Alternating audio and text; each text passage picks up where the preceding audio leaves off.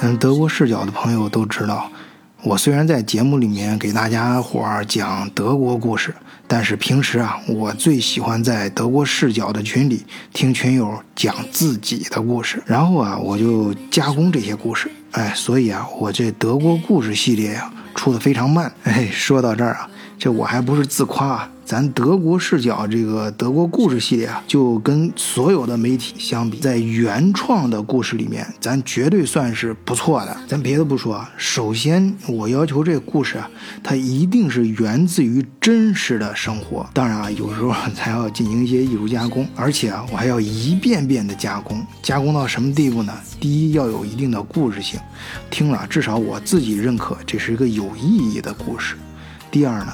尽量改编到当事人，尤其是在某些方面牵涉到的当事人，他听不出来是自己哦。当然，这个说的有点牵强啊。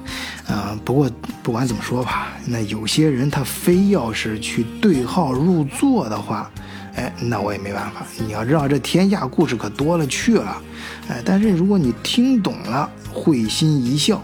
不管是品咖啡还是喝酒的时候，能够咂摸咂摸其中的味道，哎，那晚醉这德国故事啊就没白讲。今天这故事啊，源于咱们一个听友叫老黑，哎，他的生活。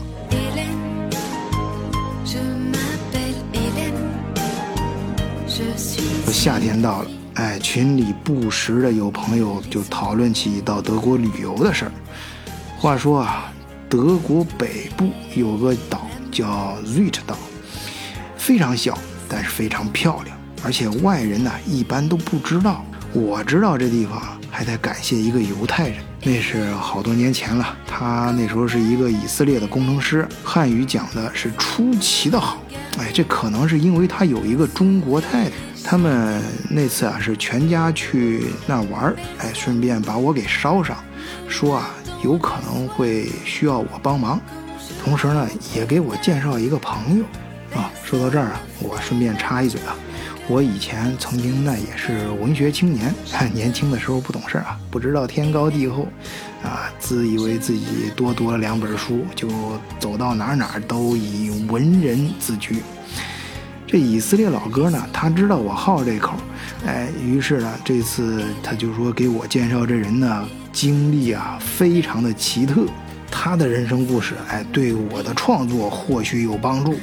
他最后说，这哥们儿叫老黑。这老黑，这是我们在德国打工的时候啊，在工厂里对非洲兄弟的统称。哎，我心里就纳闷，这故事素材范围也有点太大了吧？不过我一见面才知道，哎，那哥们儿是个纯种的中国爷们儿，而且啊。是个典型的天津的老大哥，哎，那一口天津普通话，那出口就是段子，再重的事儿也能给你说的特别幽默轻松，啊，合着这老黑啊，这是个外号，哎，正好咱们德国故事本来就不能讲当事人的名字，咱们就接着用老黑这这个代号啊。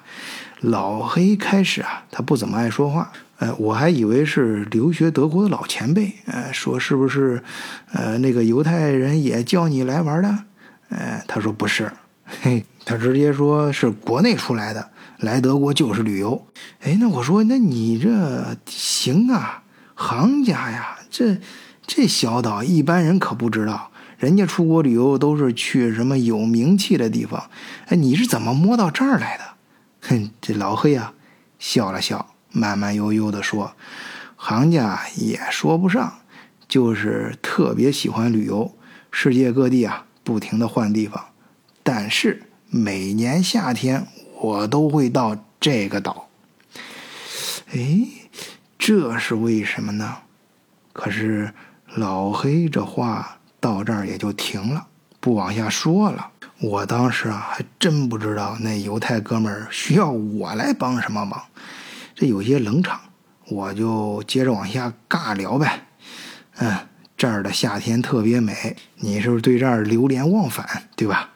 老黑啊，嘿嘿又笑了几声，看着远处蓝色的海和天空，哎，那种蓝呢，就是可以让你忘记一切的蓝。我见他没吱声，就又往下说：“你是不是很早就认识这个以色列哥们儿了？哎，是不是他最初告诉你这地儿的？”老黑哥呀，又摇了摇头。恰恰相反，他说呀，是那个犹太人听说他在这里，所以才专门带着全家来找他的。这是那个犹太哥们儿第一次来这个小岛。第一次，老黑看着我一脸疑惑的样子，他点了根烟，呵呵一笑，因为他的老婆。就是我的前女友，好嘛！听到这句话，我差点下巴掉到地上，这感觉可真的不太妙，心里开始画圈了。这个以色列哥们儿叫我来帮忙，他帮的是哪门子忙啊？这劲头可不像是有啥好差事啊！日落的余晖随意的洒在。海的尽头，隔着香烟的缭绕，依然可以看清老黑那白里透红的面容。我突然问他，为什么给自己起个外号叫老黑呢？他嘬了口烟，喷出一个无精打采的烟圈儿，两只夹着半根烟的手指指向远处。瞧，晚霞多么灿烂！可是到了末了，不都是黑色吗？而人世间有多少黑色的故事，起初都有一个五彩斑斓的开始。老黑七折八折的人生故事，就从这里开始讲吧。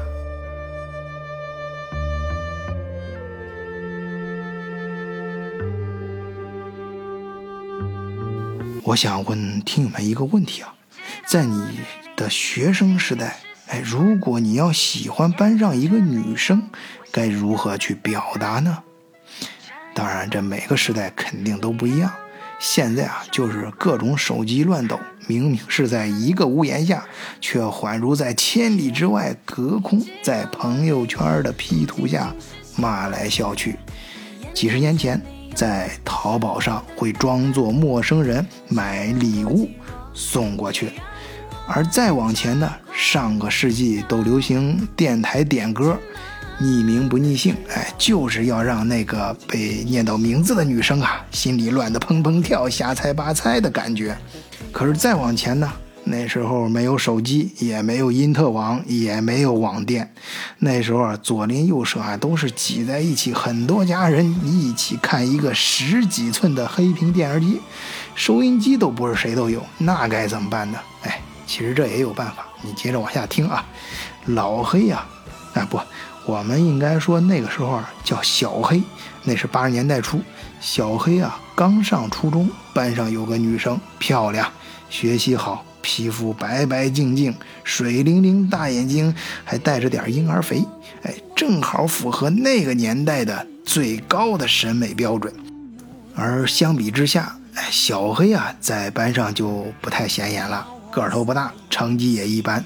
更糟糕的是啊，这哥们儿还有些小聪明，哎，比较调皮捣蛋，哎，就是让老师又讨厌又喜欢的那种。小黑那时候还小，不知道自己内心懵懂的是什么。总之，想让那个女生啊注意到自己，可是无论自己怎么折腾，除了挨老师一顿骂，连对方的一个扭头注视他都换不来。哎，这怎么办呢？怎么才能让他注意到自己呢？这刚才咱说了，每个年代虽然这乱七八糟的手段都不一样，五花八门，但背后啊都有一颗骚动不安的灵魂。而他们啊，都似乎有一个共同点，那就是明明喜欢身边的人吧，却要借助千里之外的声音来表达。这有一次啊，小黑凑到别人家听收音机，哎，有段相声，说：“徐姐，你真美，来两个果盘呗。”哎，那段子呀，当时还挺流行。在大家的欢笑声中，小黑突然有了灵感。第二天，他就到班上给那个女生起了一个外号，叫徐姐。这小黑呀，起这外号的原因啊，无非就是说想变个法儿来夸人家徐姐美，让人家注意到自己。哎，是我帮你起的。哎，我对外说你漂亮，可事实上来看，这效果呀不太佳。哎，徐姐啊，反而对他是更有看法了。那怎么办？再想辙呗。那时候最容易跟女生接近的其实是两个机会，一个是中午吃饭，哎，大家都是从家里带的饭，在学校的锅炉房，哎，你这是可能现在人都是在微波炉什么的，那时候没有啊，都是在锅炉房的里面一块热一起吃。小黑呢就恨自己家庭条件不好，要不然就能多带点好吃的，这一块吃饭的时候啊，可以分给徐姐一些。这还有一个机会啊，就是上下学的时候，哎，那时候都流行啊搭伴走。不过这说起来呀更可气，自己虽然跟徐姐家是顺路的，但是人家家境好呀，能买两块钱的月票，而自己呢只能坐十一路。嘿，这十一路啊，指的就是这两条腿，两个一呗。要这么说呀，这看来是彻底没戏了。不过事情的转机出现在一次偶然的事情上。估计啊，现在穿惯各种名牌代工的校服的学生都很难想象，哎，那个时候啊，流行穿解放军那种绿色的那种卡其布的裤子，哎，你要是能再加上一个侧挎包，哎，还有一个军队里那种小军帽，哎，那就齐活了。这小黑呀。正好是从军队里三叔那里搞来的这么一套东西啊，每天戴上啊特神奇，这不少同学都挺羡慕的。搁到现在啊，很多小朋友就不理解了。那我想穿啥戴啥，那让爸爸妈妈买不就行了？嘿，你不知道啊，在那个商品短缺的年代，有不少东西，哎，正巧有就是有了，没有就是没有，可不是说你想买就能买得到的。突然有这么一天，小黑故意拿着自己那顶崭新的军帽，在徐姐面前显摆。也不知道怎么就那么巧，那天啊，徐姐好像是食物中毒一样，突然就呕吐起来。哎，就在那一瞬间，这小黑就鬼使神差的就把那个帽子顺手就翻过来给他接住了。这一下就尴尬了。这要是换成别人，那小黑恨不得把帽子连同里面呕吐物扣到你脸上去。不过这可是他自己喜欢的徐姐呀，平时喜欢打架挑事的他，哎，居然就默默的忍了，把帽子往旁边一扔，反而主动的扶着徐姐往医务室里送。从那件事情之后，徐姐中午热饭的时候总是。把自己的饭盒跟小黑带了那半拉馒头放在一起，他饭盒里啊总是会多出很多菜，吃饭的时候就分给小黑一些。再后来呢，这徐姐上下学搭班呢，也主动找到了小黑。虽然这小黑没车票啊，徐姐呢就先跟他一起走一段，等到了这小黑家，他再改坐公交车回自己家。对自己这种显得有些奇怪的行为，这徐姐说呢，是为了锻炼身体。哎，只有身体好，才能成为社会主义合格的接班人嘛。不过这话嘿倒是提醒了小黑，本来喜欢睡懒觉的他，突然开始喜欢早晨跑步了。其实啊，这所谓的早晨锻炼身体，就是跑到徐姐家，和徐姐一起搭伴走路上学去。不过啊。这也有一个额外的好处，因为徐姐每天早上，她都在外面吃早餐。直到今天啊，这小黑对这件事还记得非常清楚。就徐姐总是会拿出一毛钱，八分钱两根油条，一人一根；两分钱一碗豆浆，两个人一起喝。后来啊，小黑变成了有钱人。啊，无论买多贵的豆浆和油条，也都吃不出当年的味道了。再后来，这小黑不知道怎么就学习好了，还考上了中专。啊，八十年代那会儿啊，中专跟现在的是根本不一样啊。那个时代，这这也是那个时代特有的现象，就初中学习好的呀，会首先选择考中专，而不是考高中，因为毕业就能够有城市户口、国家分配工作、干部编制，总之跟现在的是完全不一个概念。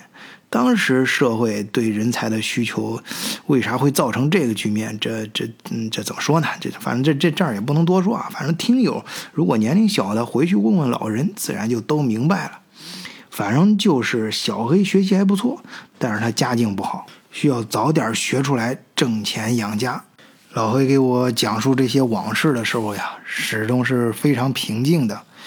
可是说到这儿的时候呀，是微微有些激动。谁说女人头发长见识短呢？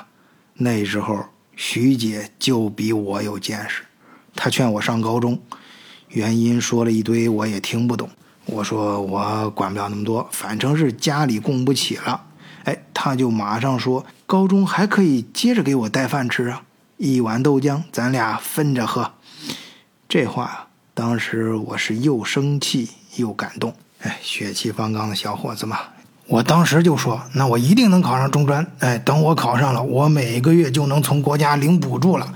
到时候啊，你去上高中吧，以后我来买豆浆，咱俩分着喝。”徐姐那可是个心比水晶都透亮的姑娘，她立刻意识到自己这话呀是说错了，可能是伤到小黑的自尊了。她沉默了一会儿，低下头，只问了一句话：“那？”不管咋样，最后咱俩都能好上，是吧？小黑一听这话，像钢条一样，噌的一下就蹦了起来。我以后要是不娶你，我就是王八蛋。谁说要嫁给你了？徐姐脸腾的一下就红了，白白净净的脸蛋儿瞬间像红透的苹果，一跺脚，转身甩着马尾辫儿就像小兔子一样跑的就没影了。身后留下一串欢快的脚印，还有小黑那傻呵呵的笑声。儿时的约定和花香，散落在锣鼓旧街上。当年的西装。后来，这小黑果然考上了中专。哎，他第一次领到粮油票补助的时候啊，兴奋地去找徐姐。可是那时候，徐姐已经不在高中了。一打听，才知道徐姐突然出国了。为什么呢？不知道。小黑知道他一定走得很突然，不然这不可能不跟自己见最后一面呢。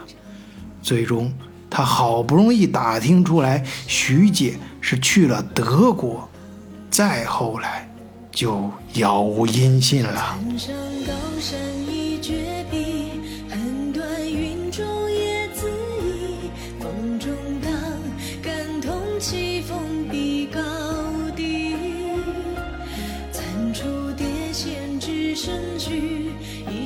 小黑中专毕业后，留在学校工作。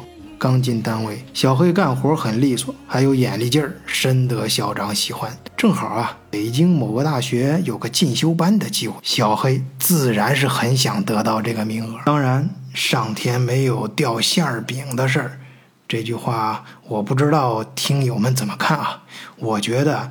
这英文版呀，表达的还是更确切一些。There's no lunch for free，就是咱常在外国电影里面听那句话：天下没有免费的午餐。你不小心拿到了这馅儿饼啊，千万不要误认为自己是幸运，或者是你应得的。你要好好想想，你要付出什么代价？你特别要注意啊！当你遇到那些所谓的免费的午餐的时候，它的代价可能比钱还要多。当小黑去申请这个名额的时候，校长只是告诉小黑：“嗯，你不错，你是候选人之一。当然了，最后你能不能去，还要经历组织上的考察。”这小黑啊，那时候是刚参加工作，是毛头小伙子一个，意气风发，哪儿懂得校长这是话中有话，另有玄机啊！于是呢，他就自顾更加努力上进的学习啊，还报了各种各样的职称考试，每天是到处借书学习啊。有一次，他遇到一本很贵的书，哎，谁都没有，最后是单位的同事。小玲借给他的这小玲啊，是刚刚分到单位不久。哎，他确实对小黑啊也有点意思。小黑不知道这本书是人家小玲专门买过来借给他的。这要说小黑那时候学习还真是认真呢，晚上只顾自己认真的看书。哎，第二天呢，在学校的食堂里吃饭的时候，小玲突然就坐到自己对面。看着自己，这小黑啊，嘿嘿一笑。这你不就借了本书给我吗？你看我，我也看你，这有啥了不起的啊？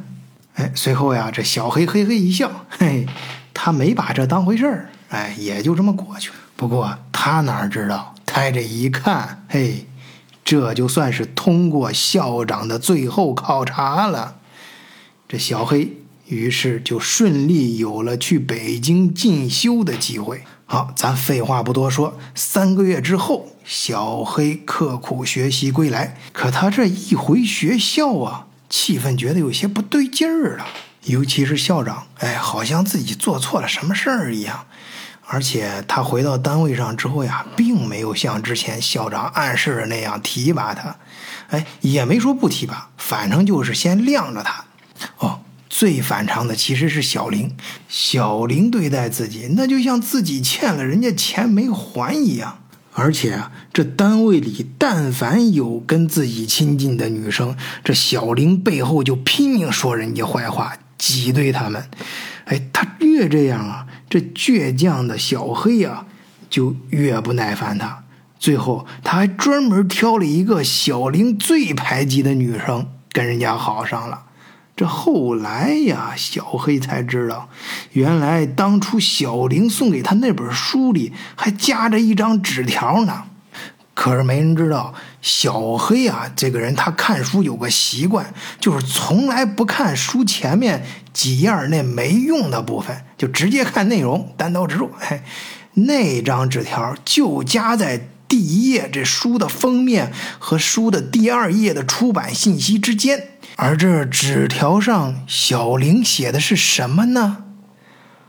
我喜欢你，如果你也喜欢我，就在我看你的时候看着我。这下小黑算是明白，为什么借他书的第二天，人家就坐在自己对面看着自己了。嘿，再联想到这小玲啊，她是校长的亲侄女儿。这一下，所有的谜团就一下子解开了。自己之前之所以能去进修，那是因为误打误撞的表达了愿意跟小玲好，而回来又没有得到提拔呢，就是因为自己没有履行自己的承诺。哎，而且呀，这不知情的自己啊，所表现出来的行为。让外人看，哎呀，别说外人了，他自己都觉得自己好像是在利用人家院长，利用人家小玲，而且是得意忘形，不懂得报恩，哎，真是个没良心的家伙。可是这天底下呀，就是没有后悔药。当小黑无意中发现这些的时候，他都已经跟他新的女朋友结婚了。小黑自己也知道，这下子在学校可是完了。首先，工作上是被领导彻底打入冷宫；感情上啊，也对不住人家小玲，自己都觉得自己抬不起头。那个年代的人呢，他真的是把这种事儿看得很重。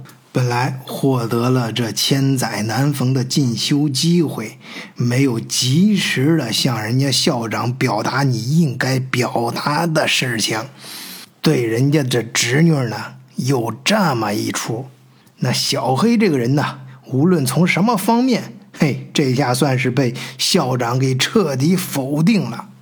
而那个时代呀，跟现在不一样，咱们现代人那不行了就换个单位。换个公司，此处不留爷，自有留爷处嘛。可是那年代不一样，很多人呐，包括我的父母啊，都是在一个单位一待就是一辈子，那叫编制。于是呢，开始消沉起来，感觉自己在单位上也抬不起头了，也不想好好上班了，就开始跟学校之外的哎这个乱七八糟的三教九流的人开始瞎混。本来啊，小黑以为自己的人生就这样了，哎，算是提前进入养老期，混吃等死就行了。可是到了九十年代中期。有一阵儿啊，咱国家开始搞这个新三产，哎，这时候一个机会来了，而且啊，这是一个大机会，就学校突然有一个外国公司找上门，说是要一起开发一种医疗设备，哎，这还是人家一个德国公司，人家德国那边啊负责出技术，哎，出钱出资金。学校这边呢，负责技术落地，哎，负责开发中国市场。话说啊，不同的时代啊，它都有不同的发财机会。哎，就拿我们在德国的华人来说吧，比如说三四年前这数字货币，五六年前海外仓，七八年前的代购加导游，还有十几年前的贴牌等等吧。这些呀，那在当时的时候，它都是一本万利的买卖。可现在你要回头看，这每年都说是最困难的时候，可是你身边他总有发财的人。这关键是，当你在机会跟前的时候啊，你未必就能看得到，或者啊，你看到了，但你未必有勇气去尝试。所谓当局者迷啊，这人在其中的时候，他都不知道这事儿能成不能成，而且往往都能看得到这困难和风险。所以，敢于跨出舒适区去冒险的人，他总归是少数。而且啊，这些冒险的少数人里面，能够坚持到终点的，没有倒在创业路上的，那可真是少之又少。所以啊，这个世界上才有传奇，所以人们才有敬仰的英雄。咱说这事儿的那几年啊，正好是。外资享受待遇最好的那几年，而咱国内的高校呢，那肯定是舒服的单位儿虽然国家是在这个呃倡导搞三产啊，但是这学校的领导啊，还不太敢把这步子迈得太大。合作项目是可以搞的啊，还要成立一个新的合资公司，这都没问题。但是呢，这医院派谁去呢？你要知道，很多单位都是这样，起哄喊口号的时候，那不老少人。哎，真要是让你放下自己手里的铁饭碗呢，还都得往后躲。你要知道，这学校当老师，这才是安稳正经的事儿。你突然弄出来一个什么公司，这谁知道他能存活几天呢？事业单位那可是一个萝卜一个坑，弄不好我再回来的时候，原来的工作位置就没了。这最后啊，校长也是没办法了，就硬薅了几个，而且保证哎，给你保留工作关系，到时候还能回来，不就得了？哎，当然这都都清楚啊。那时候你再回来，那就是说，嗯，给你安排个工作是 OK 的，但不一定有原来那个位置了。所以是硬薅几个人过去，这里面当然就包括。在学校娘不亲舅不爱的小黑同志了，好去就去吧。小黑倒是没想那么多，反正他知道派自己去，这帮孙子可没安什么好心。小黑啊，对生活本来就看淡了，及时行乐呗。这次去德国，哎，正好是一个出去玩一圈、旅游一次的好机会。这说到中国人出来到德国的工厂学技术，这我可是亲耳听了，也见了不少。哎，这一波一波的差别还挺大。比如说，在九十年代早期吧，像一汽大众合资厂，那就派过人到德国的卡塞尔来学习。那时候人还比较多。估计啊，这也是厂里面啊精挑细选出来的，那是人家有组织的啊，那一期一期的，跟这上学一样，过来几个月就回去。呃，到后来这两千零几年的时候，呃就不太一样了。我就有个宿舍的室友，他有一次就找了一个翻译的活是给两个国内过来的人全程陪同当翻译。哎，那两个人呢是不知道是国内哪个厂啊，反正是到德国这莱比锡啊，宝马最新的那个组装厂里面去学习，好像是学怎么给一个高档的车装座椅。我那室友接完这翻译活之后回来给我说，这下可算是长见识了。他在德国待了这么长时间，真不知道国内的啊工人呢是这个素质。他就是说什么呢？这这首先这这俩哥们儿啊。到德国之后说德国啤酒好喝啊，那行就直接成捆成捆的买回酒店，嘿，就不用再喝水了，拿啤酒当水喝。还有随时随地根本就不看墙上有没有什么标志，反正自己兴致来的时候直接就拎出来一根抽，非得等有人说的时候再骂骂咧咧的把烟给掐了。再有就是随地吐痰，哎，这不是那天天热嘛？一回到酒店，哎，往床上鞋都穿着皮鞋啊，鞋都不脱，然后一手拎着酒瓶，哎，嘎吱牙一咬，把瓶盖呃吹开，然后是另外一只手在夹着烟卷儿，哎，抽一口闷一口啤酒，然后再咔吐一口痰，直接连是连翻身都不翻身，吐到那个旁边的这个地毯上。正巧要是站起来看见了，再拿皮鞋在那蹭蹭啊，蛐蛐拿脚底板。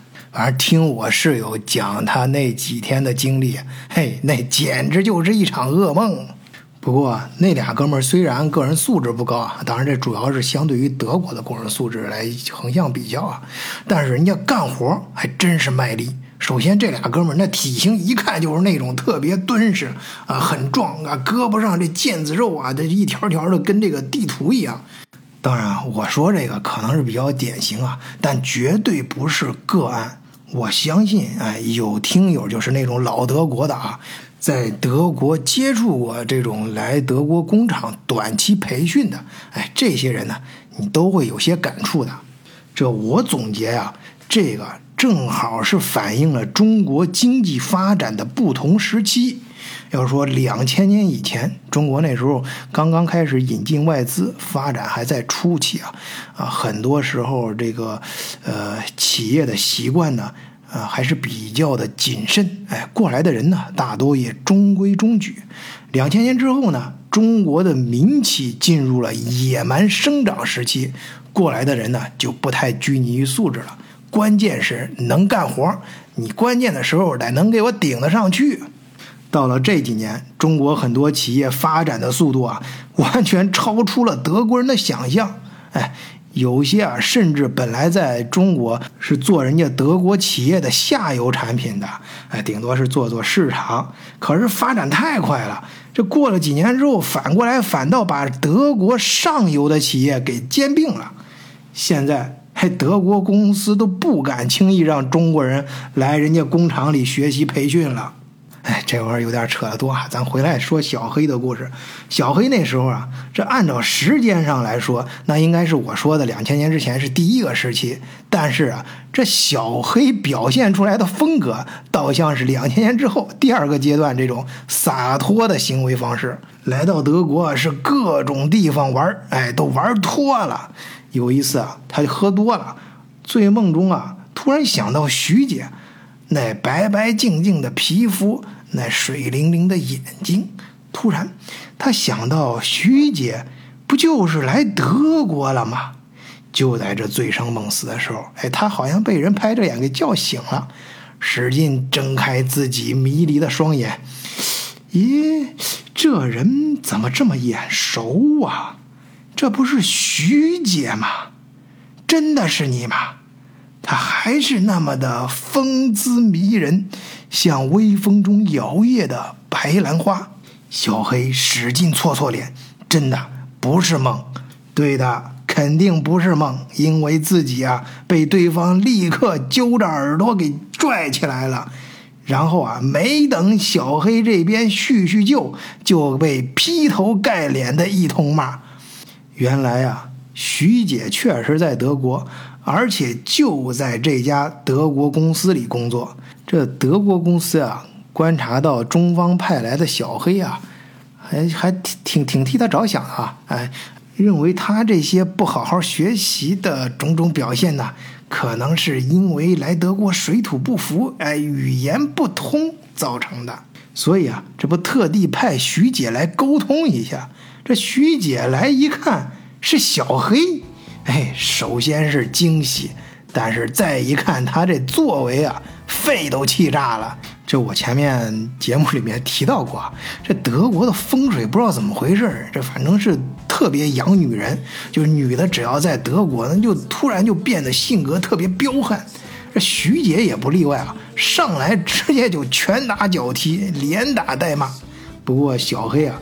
非但没有反抗，这确定了不是梦之后，反而咯咯咯的笑个不停。他笑的是非常开心，那是真开心呐！你要知道，这日思梦想的女人终于站在了自己跟前，这怎么地都行啊！打得越狠，骂得越重，那说明啊，对方还在乎自己，证明他徐姐心里还有我。随后啊，小黑哎，就像变了一个人一样，变得认真、积极、干劲儿十足。回到国内合资公司后，小黑又主动请缨去干最有难度的事儿，就是给新的产品跑市场、跑销售。在这个世界上啊，能够唤醒男人的，只可能是一个女人。如果不是，那也是跟这个女人有关的一份情。在随后几年，中国也出现了下海大潮，民营企业进入了疯狂生长的年代。小黑啊，就在徐姐的带领下，在商场上一次又一次地焕发出自己的活力和拼劲儿。小黑虽然这前几年没好好上班，跟社会上这阿猫阿狗、三教九流的常常混在一起，这段不好的经历呢。可是反倒让这小子的脑子变得更活络了，更会说话了，知道什么人爱听什么话。再加上本来徐姐带来这德国技术啊，跟产品它内核是非常硬的，又赶对时候中国市场那几年爆发的多猛啊！哎，几年拼搏下来，这小黑不仅是自己赚了不少钱。资历还有能力、眼界也跟着大大提高了，还有自己亲手拉起来的小团队，自己呢也成了合资公司的中方的总经理，在江湖地位上，那小黑也变成了老黑。不管是出于工作需要啊，还是个人的情感上的喜好，老黑是要常常和徐姐在一起工作的。当然，他们谈的也不只是工作。徐姐呀，还带老黑出国，经常去长见识。当然，对外他们总是说是工作需要。但是啊，任何人所有的关系到了最后，要么是感情，要么就是利益。最怕的是什么呢？两者混在一起。故事说到这儿的时候，我就问老黑。那你跟徐姐她到底发生什么没有？前不是说了吗？说老黑那时候已经结婚了。可是我立刻从老黑淡淡的笑声中意识到，自己问了一个很傻、根本就不需要问的问题。远处火红的晚霞已经悄无声息地没入无边的海浪。繁星从时间的缝隙里跳出，不知何时已经布满了整个夜空。薛尔特岛在德国当地还有一个绰号，叫“夜店女郎”，可能是因为纬度位置太高，夜晚的星空经常会出现各种各样奇怪的色彩，而且每种颜色都非常的绚丽。让人一眼就会被迷上。那是我见徐姐的最后一面，就是在这个岛上。我们躺在沙滩上，看着星空。他说：“我们之间的事情被人告了。”老黑说：“他根本不在乎这个。”徐姐说：“他知道，关键是告他们的邮件都已经发到德国总部来了。按说，德国公司一般是不会干涉员工的私生活的，但是这些邮件呢？”往往都是从感情和出轨开始说，最后总能扯到生意和工作上，说他们在贪污。老黑说：“身正不怕影子斜。”他马上回去办离婚，公司的账目都是清清楚楚的。他回去请第三方审计公司把账目审清楚不就行了？徐姐看着老黑坚定的目光，点了点头。于是，两个人约定，老黑回去把国内的事情办理干净，而徐姐呢，去德国公司总部做述职报告，向总部解释他们没有任何经济违规的行为。他们约定一个月后再来这个小岛，即便丢了工作也没关系，只要两个人能在一起就好。可是形势比人强，这芸芸众生啊！那是命运的对手。老黑回到国内公司，还没等请第三方公司审计呢，就发现自己最信任的兄弟竟然在公司的账上买了几百万的假发票，而且他在跟几个手下的兄弟吵架的时候，他老婆也听见了。好吧，离婚是可以的。现在这个时代嘛，也开放了。没有你，我带着孩子过得也是好好的。但是你不能留一堆债务给我们，你更不能进监狱。那几天，学校的领导也轮番找老黑谈话。你知道这事儿牵涉的面儿可是比较大呀。这不出事儿就好，你好，我好，大家都好。但一旦是出了事儿，那可就是一起完蛋呐！老黑呀，之前我们对你确实是有些过节，但是这些年你已经证明了自己的能力，我们也完全信任你，我们可以暗中继续帮你，你把整个公司扛过去得了。